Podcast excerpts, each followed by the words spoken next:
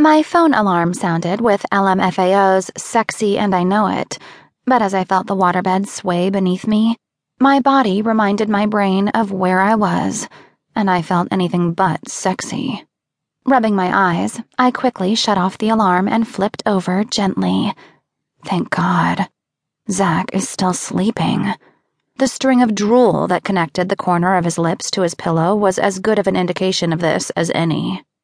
I took note of his muscular physique, his square jaw, his rumpled, dark hair. He was gorgeous. Which only made what happened last night that much more disappointing. Finding out a hot guy was a train wreck in bed was even more devastating than finding out a hot guy was gay. At least I always found out a guy was gay before I slept with him, so I didn't waste a few hours of my time. Or, in Zach's case, a few minutes. Well, except for that one time with Jonathan. I internally scolded myself for not being more observant of his sexual orientation when he refused to let me shorten his name to John. But Christ, even he had been a better lay than Zach. What happened to the good old days when drinking led to blacking out? Zach is exactly why I have rule number one always sleep with a guy I'm interested in by the fourth date.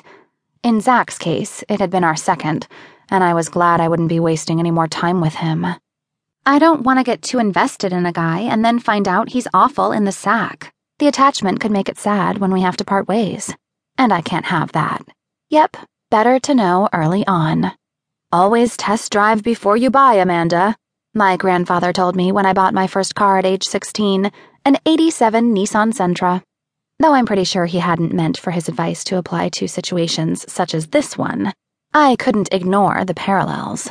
If Zach were a car, the lemon law would allow me to return him.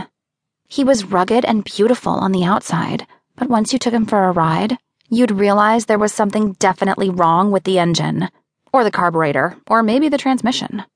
As I searched the room for my clothes, I couldn't help but remember the sex, and I use that term loosely, that transpired here after our date. Now, as the morning sun streamed through the windows, I scanned the room, desperately trying to locate all of my clothes so that I could get the fuck out of there. I wondered how I had even managed to keep my buzz through that sexual nightmare. I guess miracles do happen.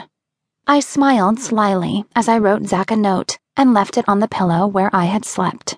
Dear Zach, last night was really something. We should do it again if I have time before I move to Holland next week. Amanda. If he bought my pathetic When Harry Met Sally performance last night, he'll definitely buy that.